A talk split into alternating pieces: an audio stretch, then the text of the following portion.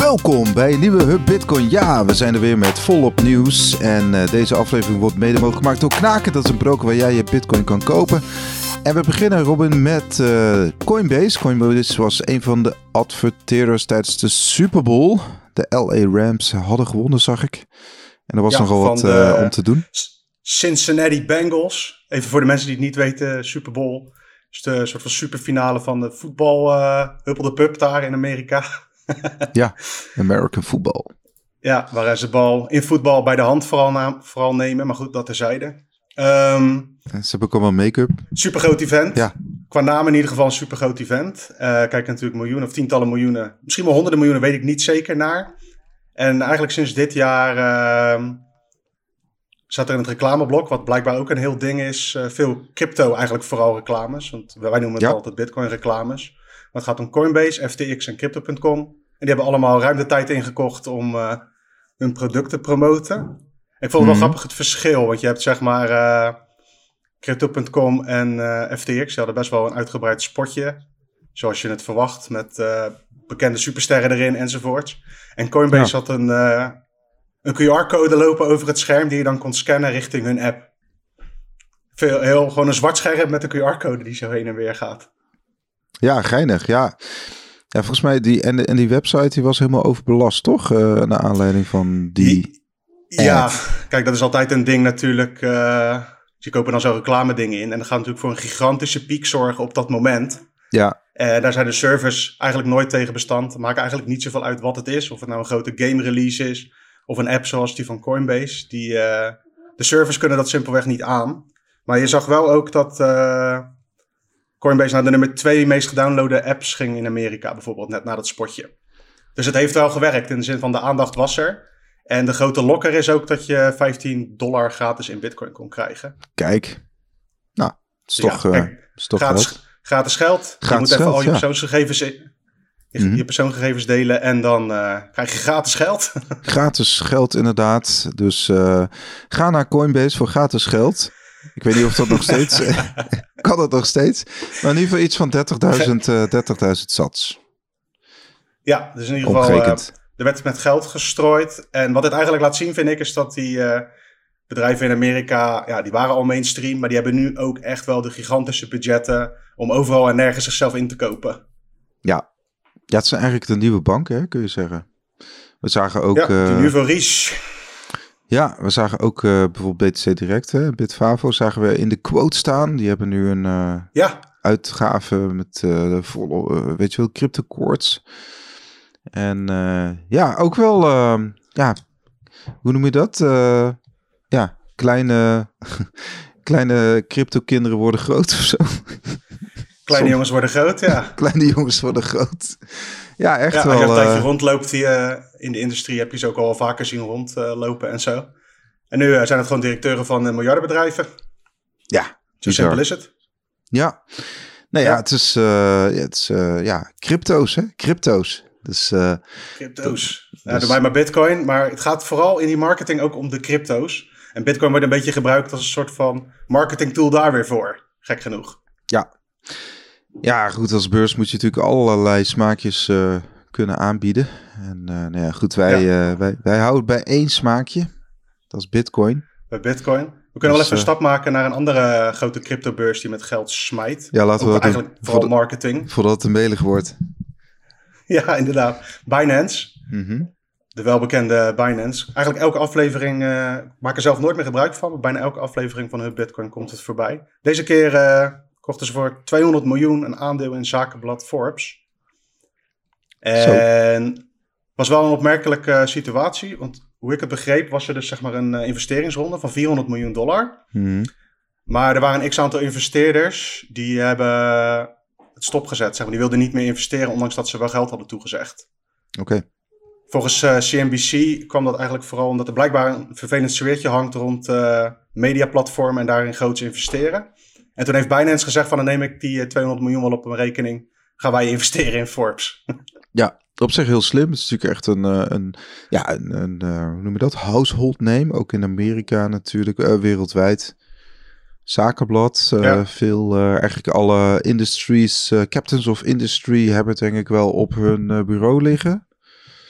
Dus ja, het is echt een naam in de oldschool mediawereld. En wat dat betreft wel een opmerkelijke stap van Binance. Tegelijkertijd, ja, als je toch zulke marketingbudgetten hebt, of ze noemen het zelf natuurlijk ook strategische investering. Waarom, waarom niet ook jezelf inkopen bij dit soort grote eh, mediabedrijven? Nou, de vraag is inderdaad, hè, eh, ik bedoel, eh, de FD Media Groep is bijvoorbeeld voor 100% in handen van een, ehm, eh, god, daar ben ik even van, van me apropos. Een Belgische partij uit Brussel in ieder geval. Zover weet ik het. Nou, de FD Media Groep is echt, zeg maar, eigenaar of eigendom van een Rotterdamse havenfamilie. Ik ben even kwijt, volgens mij Oh, heet ze Van de Voren. Van de Voren, meen ik. En Ja. eh, nou, waar ik naartoe wil is van, wat is altijd, dat, dat het media zijn natuurlijk ook, die hebben ook gewoon aandeelhouders. En ik vraag me inderdaad af in hoeverre die, ehm, hoe noemen we dat, Eh, eh, in hoeverre die invloed hebben op de, op de, op de, op, op de nieuwsberichten.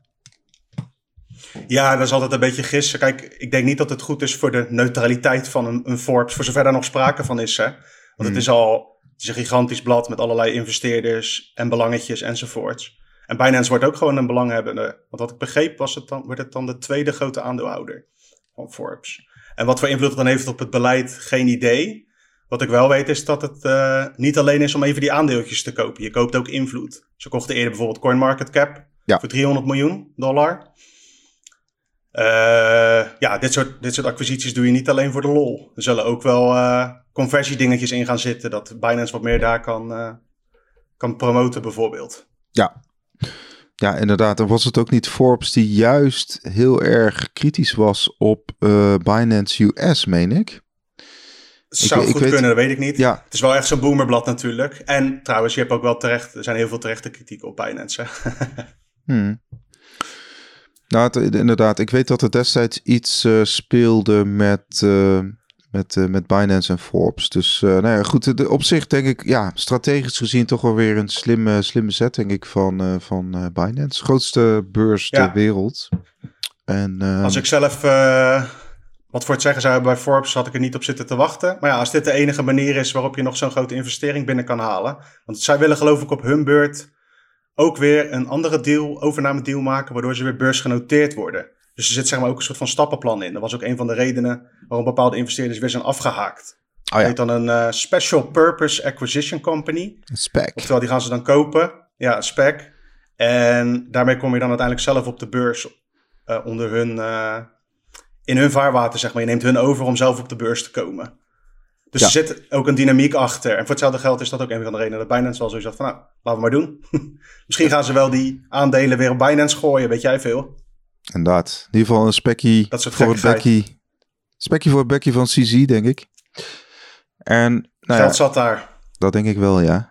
Dus eh, nou ja, we zagen ook nog een andere grote naam. BlackRock is natuurlijk ook eh, ja, echt de grootste Ja, vermogensbeheerder ter wereld. Hè. Het is zeg maar, ja, rijke mensen gaan naar BlackRock en die gaat voor hun investeren. En dat doen ze in tal van assets. En, ehm, maar zij gaan dus nu ook ehm, actief, eh, wat ik ze hadden al een plan zeg maar, om Bitcoin-fonds eh, op te richten. En nu, nu gaan ze, nu hebben ze dat nog een keer gezegd, hè, dat, ehm, dat ze zich eh, gaan richten op het verkopen van eh, Bitcoin en ook andere cryptocurrencies, meen ik. Maar goed, Eh, dus dat is, Ja. ehm, en dat gaat via het systeem Aladdin. Aladdin is een door BlackRock zelf ontwikkeld systeem voor risicomanagement en een handelsplatform. Dus, nou ja. Je moet nou, echt- ook op deze manier gaan ze ermee door. Tegelijkertijd hebben ze ook al aandelen in bijvoorbeeld de MicroStrategy. Die Ja. al eh, meer dan 120.000 bitcoin hebben en zo. Dus ze zitten eigenlijk overal verstopt. En ik heb wel het idee dat dat ook steeds meer, ook eh, bij ons bijvoorbeeld, BlackRock af en toe weer eens voorbij komt. Ja. Heel veel namen, als ik tegen mijn ouders BlackRock zeg, weten ze niet waar ik het over heb. Laat ik het zo zeggen. Was dat een beetje, zo- voor mijn, in mijn begrip was dat een beetje zo'n stille investeerder die stiekem eigenlijk heel de wereld deels bezit. Klopt. Het is niet eh, te vergelijken, want het wordt soms eens in de... Je hebt ook Blackstone. Maar Blackstone is bijvoorbeeld Mhm. bekend van het opkopen van heel veel eh vastgoedportfolio's in Europa, ook in Nederland. En dat is weer Blackstone, maar dit is BlackRock, inderdaad. Ja. En Misschien eh, eh, zit BlackRock daar stiekem met aandeeltjes ook weer in, dat weet ik niet precies. Ik zeg stiekem, maar dat is allemaal inzichtelijk volgens mij.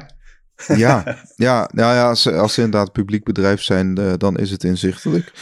Um, op zich maakt dat niet uit. Het, is wel, het zegt wel wat dat uh, ze zich ook prominent gaan bemoeien met de Bitcoin-industrie. Ze hebben zoiets van: misschien valt hier wat te halen. Laten we er gewoon op inzetten. Het is niet zo dat hun hele strategie nu ineens verandert naar uh, Bitcoin-bedrijven of Bitcoin-verkopen. Het is, wordt gewoon een onderdeel van hun portfolio. En uh, dat gaat om 10 miljard of 10 biljoen dollar aan vermogen die zij beheren in totaal. Ja. Nou, als je dan een klein handelsplatform opricht, is dat ook niet een grote chunk uit. Uh, het is geen bedrijfsrisico, laat ik het zo zeggen. Nee, nee, inderdaad. Ja, ze hebben al eerder gehandeld in Bitcoin futures en nu uh, gaan ze dus ook uh, Bitcoin spot aanbieden. Dus interessant. we zagen ook dat KPMG Canada, ja, KPMG natuurlijk een van de Big Four, hè, bekende naam. En in ieder geval het Canadese vestiging die heeft eh, Bitcoin en ook wat andere digitale assets gekocht. Het is onbekend hoeveel dan precies, maar uh, ja, toch opmerkelijk dat uh, een, een, grote consultancyfirma toch ook uh, wel in ieder geval toekomst ziet in Bitcoin. En, ja, ik kan me ook voorstellen dat je een, want het is een accountantskantoor, ik kan me goed voorstellen dat je ook zelf expertise wil ontwikkelen met Bitcoin.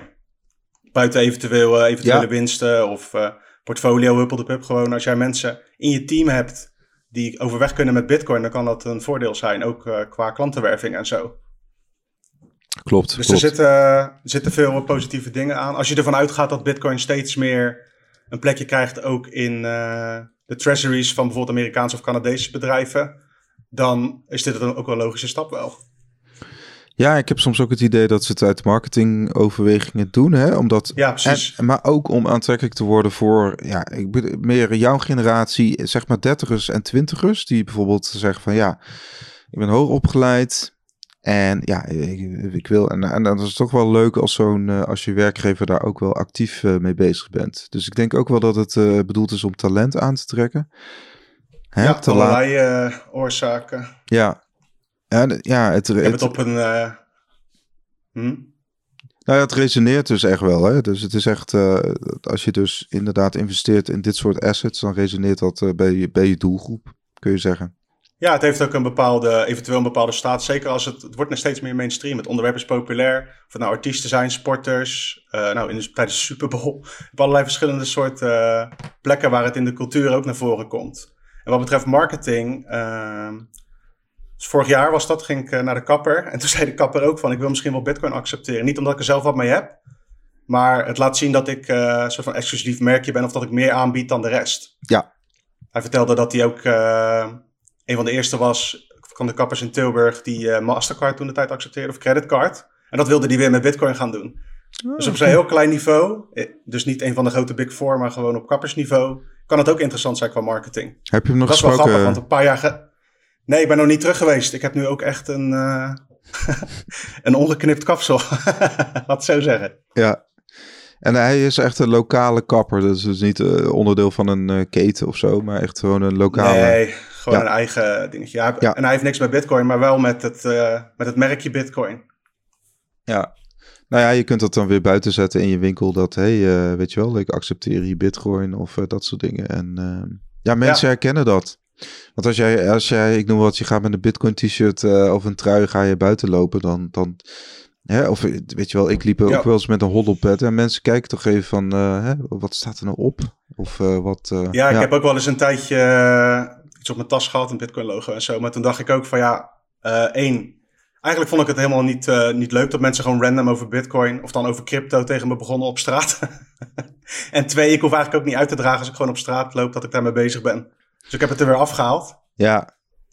Nou, het is ook gelijk. Uh, ik was afgelopen week ook uh, weer even sinds een tijdje op een, uh, op een werkplek, inderdaad. En dan waren er ook weer een paar nieuwe mensen. Dus dan introduceer je jezelf. En waren ook jonge mensen met die hadden het dan gelijk over NFT's en de metaverse. Maar daar niet van. Maar, ja. maar dan hangt er wel gelijk een sfeertje van.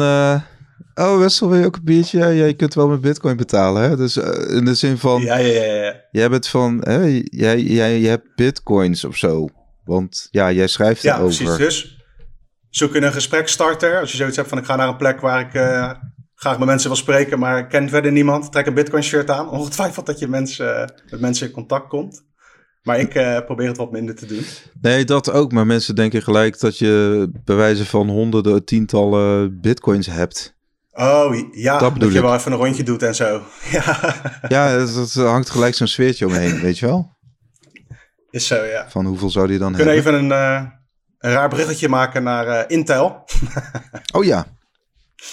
Die ja. Uh, gaan de Bitcoin mining market uh, bestormen. Die hebben dit jaar nog de eerste mining chips toegezegd aan uh, Arco blockchain en Block. Block was voorheen Square van onder andere Jack Dorsey. Ja.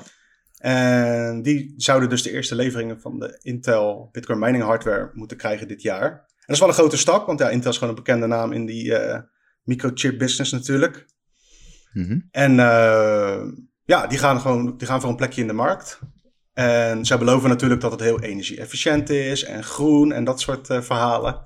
Maar uiteindelijk gaat het erom hoe goed die hardware presteert als het zo meteen in de markt staat. En daar is het dus eigenlijk wachten op. Ja, grote namen hè? op de meeste op de meeste laptops, uh, ook bijvoorbeeld in Macs en zo, zit, zit Intel. Of AMD, maar ja, goed, ik heb, ik, ik, heb ook AMD. Dat maar, weet ik niet echt. Ik weet in ieder geval dat het een grote naam is in de industrie. Maar inderdaad, de meestal, meestal is het, is het Intel. Um, maar inderdaad, dat, um, inderdaad dat, nou, in ieder geval een, een, een grote naam die daar op... Het is wel logisch, ja. denk en, ik. Want... Uh, zij hebben de infrastructuur om uh, op grote schaal hardware te maken. En als er een markt te vinden is die ver vooruit betaalt, want Bitcoin miners die pre-orderen al tot ver in 2023 hun modellen bij bijvoorbeeld Bitmain, dan kan het voor Intel ook wel interessant zijn. Tegelijkertijd is de, die hele chipmarket oververhit, dus ze kunnen overal hun dingen al voor een uh, hoge prijs verkopen. Dus het is wel opmerkelijk dat ze toch kiezen voor Bitcoin zij het op een kleine schaal. Het is niet, wederom niet zo dat hun hele bedrijfsstructuur nu richting Bitcoin mining chips gaat. Maar als het snel genoeg groeit, dan kan dat wel een groot deel van hun markt worden. Ja. Nou ja, kijk, Intel ja, heeft natuurlijk ook al heel veel Amerikaanse klanten. Je ziet toch dat de Bitcoin mining concentreert zich ook meer op, ja. op Amerika. Dus ja, het is ook weer een logische stap. Nieuwe klanten uh, uh, aan, uh, aanwerven. Dus um, interessant, die Bitcoin mining. Grote spelers doen mee. Precies. Even kijken. En dan hadden we ook nog. We kunnen ook nog een rondje uh, overheden doen. Overheden en centrale ja, hoor. banken. Gooi er maar in. Uh, laten we beginnen met centrale bank Ierland. Die wil een verbod op Bitcoin voor particuliere fondsen. Ik denk dat je dan moet denken aan uh, retail investeringsfondsen. Dus inderdaad particuliere beleggingsfondsen. Um, die dan uh, Bitcoin mogen aanhouden. De Ierse centrale bank haalt de teugels iets strakker aan.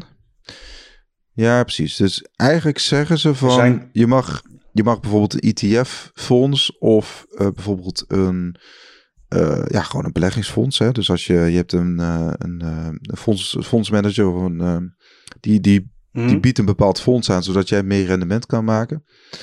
Dat, dat mag blijkbaar niet in Ierland. Opmerkelijk. Nou, dat is dan een oproep. Ja. En de quote, dat is dan wel vertaald vanuit het uh, Engels. naar, er zijn te veel on, onbeantwoorde vragen over zaken als custody en het witwassen van geld. En zelfs over de volatiliteit en liquiditeit. Dit zijn er te veel om particuliere beleggers erin te laten investeren. Via ja, een fonds, dan gaat het dan specifiek over. Dat is een opmerkelijke uitspraak, want ik heb ja. zoiets van... volgens mij is bitcoin een hele liquide asset die overal ter wereld kan liquideren. Maar kan aan mij liggen. Ja. Ja, of hij heeft het over bepaalde kleinere crypto's, maar... Ja, daar heb je weer dat ding dat ze alles op één hoop gooien qua crypto en bitcoin, ja. Kijk, wat je in Nederland... In Nederland heb je ook gewoon wel fondsen die vallen dan buiten DNB en AFM toezicht. Maar je mag wel dan uh, vanaf 100.000 euro mag je wel gewoon investeren in uh, cryptovaluta. Hè? Ja, maar het is toch heel raar als jij gewoon als particulier privé wel in uh, gewoon bitcoin mag kopen. En gelukkig. Maar dat dan niet in een fondsconstructie zou, uh, zou kunnen mogen. Ja, ik heb zoiets van koop het lekker zelf gewoon direct. Maar als jij klant bent bij een fonds, verplicht of niet verplicht. en, je, en zij mogen niet eens in een van de of in de best presterende asset van de afgelopen decennia investeren, is dat toch gek? Ja. Nou, wat wel zo vaak. Wat, zo zie je. Mm, Nou, wat wel vaak druk. is, is dat je de euro's indoet en je krijgt de euro's uit. Hè? Eh, ik zou Ja. zeggen, nou, dat is dan juist iets wat je misschien. eh, dat is toch. Dat is het, het- concept van de euro is jullie wel bekend. Dus als je er gewoon euro's in stopt. Het fondsen, de fondsen stopt het zeg maar cryptocurrencies en, de, en het rendement krijg je in euro's eh, eruit. Ja, dat, wat is daar mis mee? Ja, Maar, ehm, maar goed, eh, opval- opvallend. Ja, je ziet toch hier en daar echt wel nog behoorlijk wat hakken in het zand natuurlijk. Met betrekking ja je tot... ziet gewoon eh, tegenstand heel duidelijk. Want je hebt eh, aan allebei de kanten heb je het nu. Je hebt partijen die echt bepaalde dingen tegen de hele industrie of tegen Bitcoin roepen. En je hebt partijen die zeggen van kom maar met alles wat je hebt eh, richting mij. En zo heb je allerlei verschillende takken. En ik denk niet dat dit stand houdt. Moet je voorstellen dat Bitcoin relevant blijft en over vijf jaar mogen nog steeds particuliere of mogen straks particuliere fondsen in Ierland onder druk van de centrale bank geen Bitcoin kopen. Dat kan toch niet? Dat kan toch nooit stand houden? Nee, eh, Ierland is ook onderdeel van de Europese Unie. En je ziet eigenlijk eh, best wel wat, wat verschillende... Ja, binnen Europa zie je zoveel verschillende... eh, hoe noem je dat? Ja, tenzij het proefballonnetjes zijn. Hè? Kijk, als straks eentje stel dat een volume gevonden of een formule gevonden wordt waarmee je dit kunt, kunt klaarspelen, dat het allemaal zo goed mogelijk gereguleerd is en dat dat daarna vanaf Europees niveau wordt opgelegd. Alleen ik weet niet of dat zo ver gaat. Maar dat kan natuurlijk ook, hè? dat gewoon verschillende landen verschillende dingen proberen. Nou ja, er is een, eh, dat heet de MICA, dat is een eh, Europese verordening eh, markten in crypto-activa, om dat precies te zeggen. Dat is eigenlijk, Mhm. eigenlijk we hebben natuurlijk een regulering op het gebied van witwassen. Nou, dat, dat is al geïmplementeerd in de meeste gevallen. Nou, dat gaat er eigenlijk over van, als je euro's naar crypto's brengt, dat, dat zit die KYC dan tussen. Hè? Dat, nee, dat gaat dan Ja. over eh, witwassen en terrorisme, financiering van terrorisme. Maar daarbovenop komt nog ook een, ehm, eigenlijk het reguleren van de asset zelf. Wat voor soort assets mag je aanbieden, et cetera. Hè, mag je een ICO aanbieden in Europa, ja of nee? Is een whitepaper al voldoende, et cetera? Nou, op zich, eh, bij Bitcoin is dat volgens mij zo kristalhelder wat het is. Hè, en de, de, Ja, de, de, er ligt een whitepaper uit 2008, toch? 9? Nee, 2008. in 2008, 2009 ging het netwerk live. Ja, klopt inderdaad. Dus en nou ja, Bitcoin heeft zich natuurlijk eh, in die eh 13 jaar ook wel bewezen. Ehm, Ja, kijk, het, het is ook een beetje appels met peren vergelijken. Maar uiteindelijk is het gewoon eh, een kwestie van controle. In de letterlijke zin van het woord. Want ze willen letterlijk controleren. Of ze willen zelf bepalen wat andere mensen mogen kopen. Zelfs als het via een soort van gereguleerd particulier fonds is. ja. That's it. Nou, wat, wat ik dus opvallend vind mag is iedereen dat... wat over vinden. Ja, nou ja, kijk, dus in Nederland hebben ze een heel ander beleid dan in Ierland. Terwijl het is onderdeel van, van de Europese Unie, allebei. En ehm, dus eh, dan, dan mag je verwachten dat met zo'n MICA dat, het, dat al die verschillen worden gladgestreken. Hoe ook centrale banken omgaan met, eh, met, met bitcoin of andere cryptovaluta. Ja, ik heb ook zoiets van laat ze maar lekker lang struggelen hoor. Want eh, voorlopig hebben ze de magische knop nog niet gevonden. Nou, ze gaan heel lang struggelen, want het duurt ook heel lang voordat zo'n verordening überhaupt eh er doorheen is. Dus wat dat betreft, de, het, het, het, Ja. het reguleren als crypto, van cryptocurrencies als financieel instrument, want daar gaat het dan om. Ja, dat, dat is gewoon een lang traject. Volgens mij duurt het sowieso Ja, ga nog er, ook wel een maar, paar jaar. ga, er, ga er ook maar aan staan als je daar op een stoeltje zit waar je verantwoordelijk bent voor het reguleren van iets compleet nieuws. Waar zelfs de mensen die er aan het bouwen zijn nog niet echt weten waar het naartoe gaat. Nee, Veel wat, succes. wat natuurlijk ook wel indruist tegen, tegen in, in zekere zin de centrale macht en centrale uitge- uitgifte van geld. Want ja, Ja, hebben, als we het hebben over de Europese Centrale Bank. Nou, dat is op zich wel een behoorlijke eh, centrale macht natuurlijk. Yep. Ehm, daarover gesproken, de Europese Commissie wil in 2023 wetgeving voor digitale euro op orde krijgen. De Europese Unie is van plan om 2023 eh, ja, rond de digitale euro. Ja, hoe moeten we dat zien? Eh, Het is eigenlijk een soort extra bankrekening die we dan krijgen, maar dan vanuit de Nederlandse overheid. Zo zie ik het dan. Zo, eh, het is eigenlijk een soort. eh, ja, of misschien wel vanuit de E ECB. of vanuit de Direct. ECB. Zou ook kunnen. Ja. Moet je wel eerst inloggen voordat je het internet op mag, denk ik. Ja, en Via de als ECB. jij wilt de, Als jij geld wil betalen aan iemand waar de ECB zegt van dat mag niet, dan kan je niks met je geld. Precies. Enzovoorts. Dus dat wordt er echt een, uh, ja, wat we nu, je hebt nu al gewoon de euro in een nieuw uh, zakje met nog meer virtuele camera's, met nog meer controllers, met nog meer checkpoints. Iets wat je niet uh, moet willen als je graag een soort van vrije economie met open geldstromen wil. Nee. 2023 moeten dan de plannen in ieder geval, of de wetgeving moeten dan door zijn. Dat stelt in ieder geval de commissaris of nee, hij is van de Europese Commissie. Mayred McGuinness. Goeie naam, dat wel, moet gezegd. Um, ja, die, die stelt het dus voor dat het in 2023 uh, de wetgeving moet zijn. En daarna begint ook nog pas het implementatie. Hè? Het is niet zo dat als het 23 een wet doorgaat, dat het dan allemaal rolt en staat en feilloos werkt. Hmm. Misschien gaat dit wel samenvallen met uh, re centrale regels voor uh, fondsen en dat soort dingen in Europa. Er moet wel eerst een alternatief geboden worden van, hey, die vieze bitcoin, dat is niks. Hier hebben we onze Europese centrale huppelde munt. Ja, of een, een milieuvriendelijke proof of work uh, netwerk. Ja. Want dat, uh, dat, dat zal het dan, Uh. zoiets, zoiets zal het wel worden. Ja, het, ver- het verspeelt zo, zogenaamd geen energie. Wordt even vergeten hoeveel budget eh, er naartoe moet om het een beetje staande te houden. Maar het verspeelt zogenaamd geen energie. Ja, nou ja, kijk, het, het is, het is, ja, het is natuurlijk ook gewoon een poging je- om het bestaande stelsel gewoon, uh, ja, uh, they kick the can Ja, further down the lane. Dus het is, Het is een machtsgreep vanuit de centrale banken. Als jij bepaalt eh, waar het geld naartoe Klopt. mag enzovoort, ja, dan heb je gewoon een bepaalde machtspositie. En kijk, dan kan iedereen kan discussies hebben over of, dat, of die macht daar moet liggen of niet. Maar dat is wat, dat is wat het is. Mhm. En dan hebben we alternatief als Bitcoin om. dat is een beetje het tegenovergestelde. En we gaan zien eh, wie er wint. Maar het is ook niet zo dat het, zeg maar, het systeem wat er nu is, niet gaat proberen om dit bij te houden. Nee, nou ja, kijk, het, het is dus inderdaad een, een uh, ja, het, het, ze gaan, ze gaan, ja, dat, dat ligt voor de hand dat ze gewoon veel meer gaan registreren over, uh, over je uitgaven.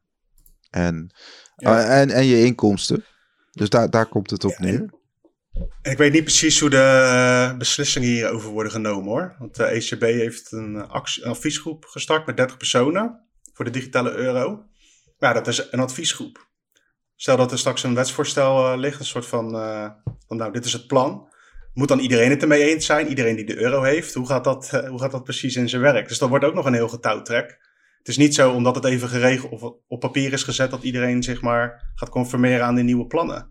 Dat wordt nog een heel gedoe, denk ik. Ja, dat Het is ook. niet zo dat het momenteel rustig is binnen de EU met allerlei verschillende belangetjes en zo. Nee, dat ook. Dat ook. En plus je hebt. Ja, plus eh, dat, dat, dat heb je in de maatschappij zelf heb je natuurlijk ongelijkheid, maar dat heb je in zekere zin in de EU natuurlijk ook. Want bepaalde landen zijn er sowieso uh, afhankelijker van, uh, van andere landen. Dus het is, uh, het is sowieso. Dat wordt nog wat. Heel af en toe uh, gooien we het eens bij bitcoinmagazine.nl erdoor. Want het is wel relevant voor Bitcoin. Maar tegelijkertijd, ja, er gaat nog heel, heel veel jaren overheen voordat daar wat, wat uitkomt. Maar het is niet zo dat ze daar stilzitten natuurlijk. Nou ja, we zien natuurlijk nu ook in Canada dat, dat het, zeg maar, het legacy systeem, zeg maar, echt de traditionele ja. wereld, uh, best wel snel naar censuur grijpt. En dat, dat, dat zeg maar, die centrale, centrale overheid en het, het, zeg maar, het, het bankenstelsel, dat die echt nauw samenwerken om. Hè, het, het, het is niet een losstaand iets. Nee, het is gewoon één machtsblok. En, ja. en, daarom is het ook goed dat daar alternatieven voor komen. En dat zien we natuurlijk nu met die truckers in, uh, in Canada. Dat, dat ze in ieder geval geldstromen krijgen via alternatieven zoals Bitcoin.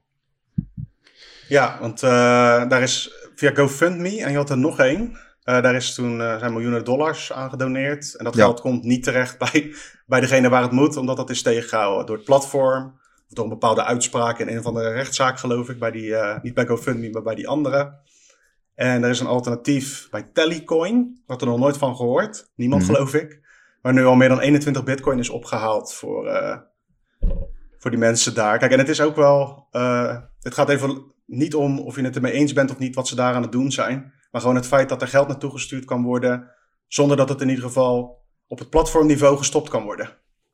Ja, Onder andere Nobody Caribou. Dus at Nobody Caribou, die is daar uh, mee bezig. Dat is een Twitter-handle. Ja, het is ook nog wel een... Uh, het is niet zo dat het uh, soort van um, helemaal open is en voor iedereen...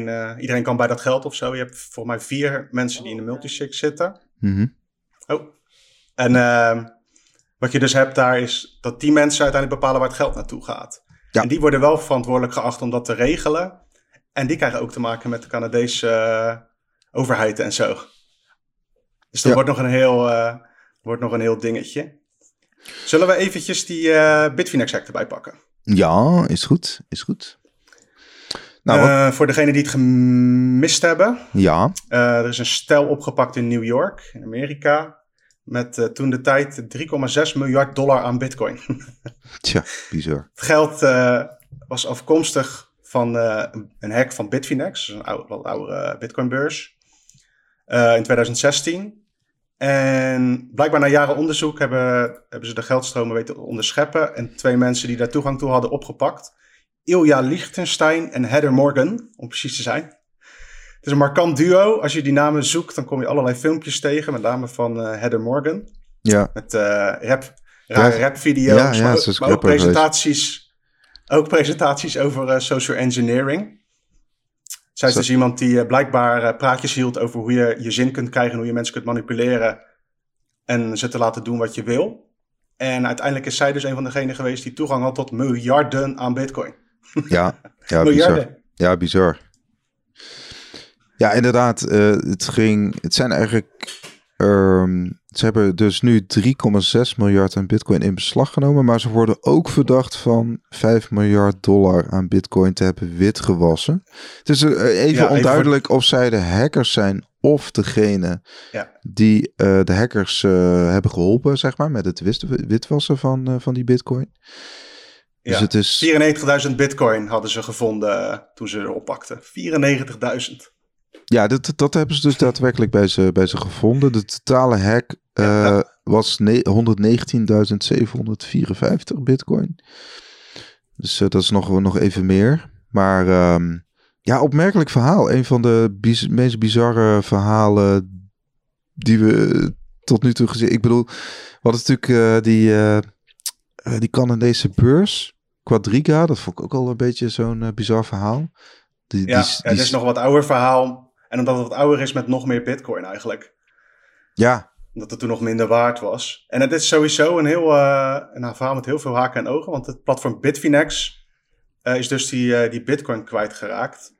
En hun hadden hun custodian bitcoin, dus de bitcoin opslag, hadden ze ergens anders dan bij hunzelf neergelegd. bij. Namelijk bij BitGo. Ja. En daar is het uiteindelijk weg, weggehaald. En dat kwam mede door druk vanuit Amerika naar Bitfinex toe. Over bepaalde, ja, gewoon legal, eh, legal business, zeg maar, advocaat eh, gelul. dus zij konden zelf die bitcoin eh, niet opslaan. Dat was niet verstandig. Dus zij moesten naar iemand anders om dat te laten doen. Ja, dat maar, is een van de redenen waarom dat uiteindelijk mis is gegaan. ja, maar een van de zwakheden, volgens mij hadden ze ook een soort multisig-achtige constructie, toch? Maar daarbij Ja, had, daarbij had Bitfinex wel twee keys in handen en, en Bitcoin maar één, meen ik. En normaal was het, Ja. eh, normaal was het andersom, want Bitco had er dan twee. oké. Dacht ik hoor, dat dat... Ja. dat eh, maar goed, Ja, het zou kunnen. Nou, het, het, het, eh, het is in ieder geval wel ook weer opmerkelijk dat volgens mij de hackers, zeg maar, die hebben Bitco laten signen voor bepaalde transacties. Dus dat maakt natuurlijk best wel... Ja, het is, het is, we noemen het hackers, maar volgens mij, als je het dan hebt over social engineering, volgens mij is het zo dat Bitco inderdaad die eh, transactie toen de tijd ook heeft ondertekend van dit is goed. Ja, precies. Nee, dat is er gebeurd. Ja, Ja, de- ja precies. Dus het is ja, echt een bizar verhaal. Het is ook wel echt een verhaal die je gewoon even op je gemakje zelf ook kunt lezen.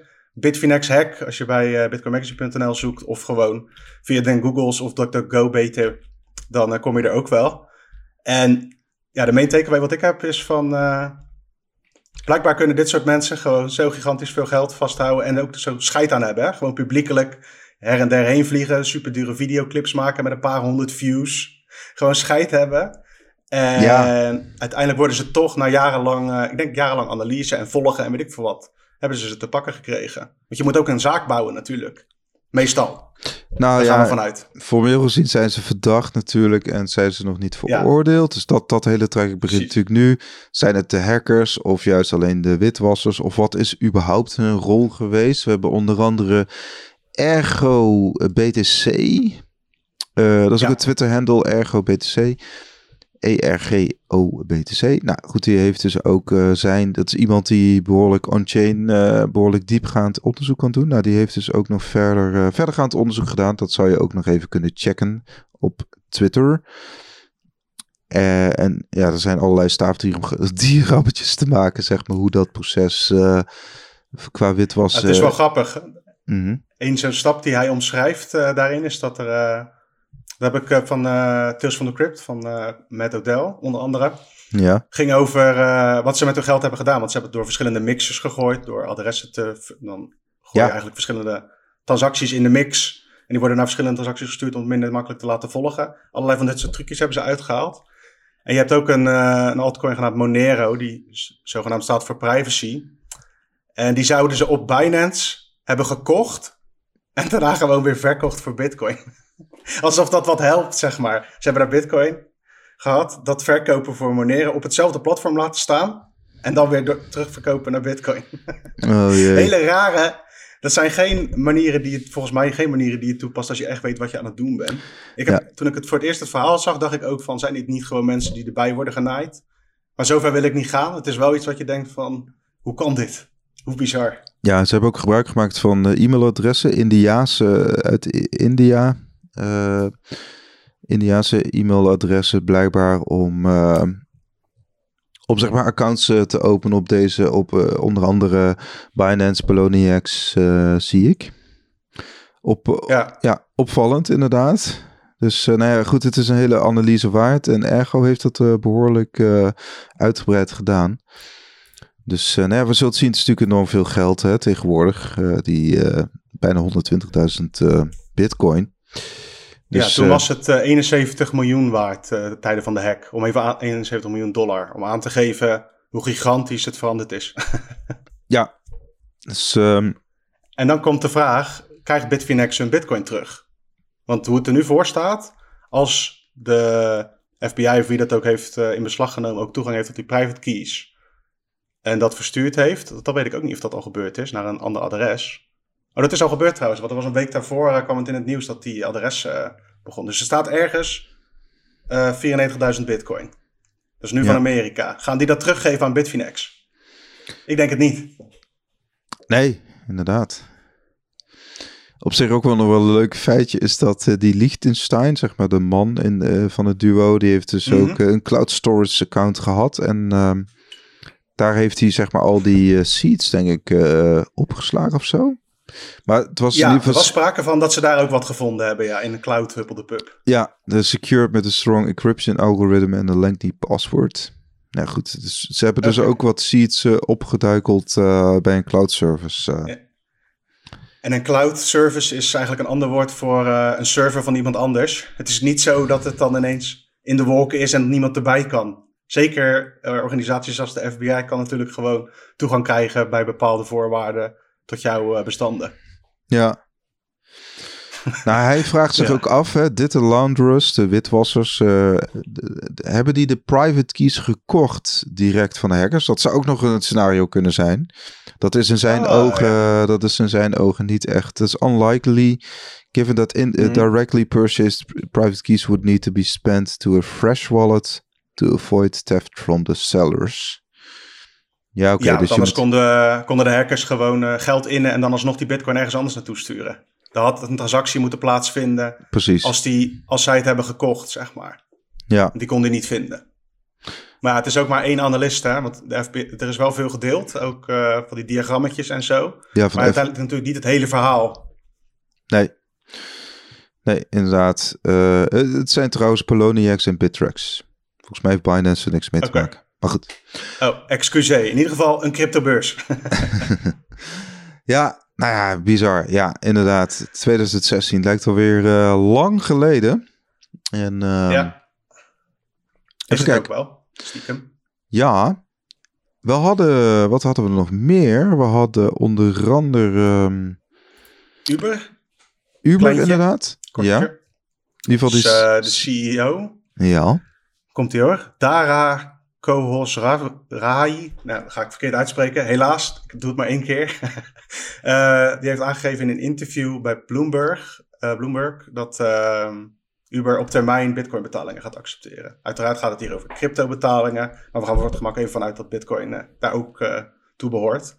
Hij geeft aan dat ze de hele tijd over praten, maar dat het nu nog niet echt meerwaarde heeft voor hun. De transacties noemt hij duur en het is niet geweldig voor het milieu. Standaard praatje dus. Eh, Ja. Maar ze staan er wel open voor. Dus als die vraagstukken worden weggenomen, of dat gewoon de publieke opinie, dat heb ik een beetje publieke opinie veranderd, kan ik me voorstellen dat Uber op termijn gewoon een eh, betaaloptie met Bitcoin eh, doet. Want het is eigenlijk een heel logisch, logische stap. Uber is gewoon een techbedrijf die andere mensen laat rijden met hun app. Ja, En Bitcoin is internet money. precies. Dus Lijkt me een goede combo. Ja. Eh, nou, we gaan het zien. Uber is natuurlijk eh, ja, op zich een groot bedrijf. En eh, meestal, ehm, zeg maar met het bezuinigen op het, op het openbare nachtvervoer, eh, kun je zeggen, wordt de Uber alleen maar eh, populairder. ja, Ehm, dat zou best kunnen, ja. Ehm, en misschien tenslotte ook nog wel leuk om te zeggen dat de, de hash rate had een all-time high. Dus op zich de, Ja. hè, de rekenkracht. Eh, ik ben het precieze cijfer heb ik zo niet voor ogen. Maar Maar maakt niet uit. Het gaat meer om. eh, je ziet gewoon een trend dat de hash rate, de computerkracht die met Bitcoin mining bezig is, toeneemt. Ja. Eh, en ja, dat komt terug in investeringen en in moves van Intel, die gewoon zeggen van wij gaan ook voor die Bitcoin-markt. En de concurrentie daar wordt steeds heftiger. En blijkbaar zijn er voldoende businessmodellen te bedenken om het winstgevend te krijgen. ja, ja, dat zie je natuurlijk aan Intel ook. Het zit nu bijna op eh, ja, 197 eh, extra hash per, per seconde. De hash rate. Ja, Difficulty rate wordt trouwens wel, ook aangepast. Mhm. ik begreep trouwens wel dat, eh dat de vorige aflevering over Bitcoin miners die dan nu de geldkraan hebben gevonden met, bij dollars en zo, met honderden miljoen aan investeringen. Dat als zij gewoon een geld willen lenen bij bijvoorbeeld een bank of zo, dat zij best wel hoge rente betalen, tot wel 15% bijvoorbeeld. Omdat mining te boek staat als een heel risicovol eh, onderneming. Ah, Dus als je het niet doet via aandelenuitgifte of andere manieren van investeringen, maar gewoon een lening aangaat als Bitcoin miner, heb je niet per se direct de goedkoopste tarieven. Nee, oké. Wilde ik even roepen. Ja, Dus daar zit nog wel een, eh, een dingetje. Kijk, als jij een lening aangaat van 15%, moet je dat wel elk jaar terugverdienen. ja. Maar Nou, blijkbaar is dat, eh, is dat ook nog te doen. Want dat is wel echt een opmerkelijke trend ook. Het blijft gewoon doorgaan voorlopig. Nou ja, het is eh, inderdaad een bizarre hoge rente eigenlijk. 15%. Wauw. Ja, Terwijl eigenlijk... het is van, eh, van Marty Bent. Dat is eh, ook een podcaster. En die zit ook bij eh, Green American Mining of zoiets. Zit Great, die, eh, great de- American. ja, Great. great. Ja, Great, ja. ja, ja. Die is het, ja. Ja. Dus eh, ja, die, die zegt dat niet zomaar. Dus om aan te geven dat het niet zo is dat ze daar eh, tegen 0% kunnen lenen. Nee, precies. Nou, wat in ieder geval eh, ook eh, opmerkelijk is. eh, ik gisteren eentje getikt over, was ook iets van 46.000 bitcoin. In ieder geval bijna 2 miljard aan bitcoin. En weet je, wel, die transactiekosten waren 3,5 dollar.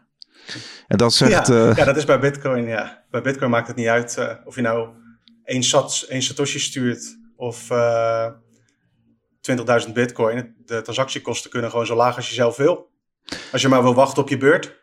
Ja, dat. En Kevin Rook zegt vandaag ook in het tweetje van... eh, het is eigenlijk een, een beetje een onderschatte future van Bitcoin. Dat je eigenlijk ook... Ja, er zit geen limiet op, zeg maar. Er zit geen limiet op welke... ehm, hoeveel je wil. Want deze heeft dus in één keer... Hè, niet eens een testtransactie. Deze heeft in één keer iets van 1,9 miljard eh, verstuurd. Dus dan heb je Ja. sowieso natuurlijk wel best wel grote ballen. Maar eh, in ieder geval, er zit geen limiet op wat je kan sturen aan het netwerk. En dat is natuurlijk bij de bank zo. Dat is ook bij Visa en eh, Mastercard zo. Hè? En dat is, dat is ook bijvoorbeeld met, eh, met, met cashgeld. Ja, je kunt onmogelijk eh, 1,9 miljard in briefjes. Nee, dat is niet de bedoeling. In ieder Nee. geval. nee, nee. Nou ja, goed, dat, eh, dat wil ik nog even Dat kwijt. is wel een, een soort, dat is wel een gedachtenstrook. Volgens mij eh, in de Bitcoin Standard wordt dat ook omschreven. Dat er op termijn misschien alleen maar van dit soort grote transacties qua waarde Ja, op de on-chain te vinden zijn. Omdat er op een gegeven moment concurrentie is van het niveau van inderdaad mensen die, die uh, voor miljarden dollars willen versturen. Ja, die gaan kleine transacties wegdrukken natuurlijk in die markt. Als je ervan uitgaat dat, dat er voldoende interesse is in zulke grote transacties op termijn. Maar dat is een toekomstscenario. Ja, ja dat zou betekenen dat het Lightning-netwerk zich nog verder uitbreidt. Hè? En... Of andere dingen die we nog niet kennen. Of misschien uh, zijn er wel gewoon tussenoplossingen die ook werken. Maar inderdaad. En, uh, Kijk, het is niet zo dat, die, dat het zo goedkoop blijft. Nee. En op zich een leuke podcast uh, om te luisteren was ook nog die met Jack Mellers. Die was bij Peter McCormack. Als je het hebt over het Lightning-netwerk. Hij vertelde ook dat, uh, dat, dat hij was ergens op bezoek bij een of andere grote investeerder aan de westkust en zo. En die stond er weer direct in contact met Jeff Bezos. En dat ging dus eigenlijk echt ook over die schaalbaarheid uh, op het Lightning-netwerk. En dan mhm. niet, niet zozeer de sats, het versturen van sats, maar ook dat je... Uh, ja, hij gebruikt Lightning om te communiceren tussen banken en zo. Ja, ja. Dus dat, eigenlijk dat, dat verhaal dat, dat slaat ook wel gewoon aan bij investeerders op dit moment. Ja, ja wat dus dat, betreft, eh, er gebeurt genoeg. Tegelijkertijd uh, doet de prijs het relatief rustig aan. En het is wachten uh, tot er weer wat geks gebeurt op de markten. Klopt, we zien wel inderdaad het aantal bitcoin bij beurzen is in ieder geval op een, op een dieptepunt. Dat betekent dat er in drie jaar tijd is er nog nooit zo weinig bitcoin bij beurzen gestald.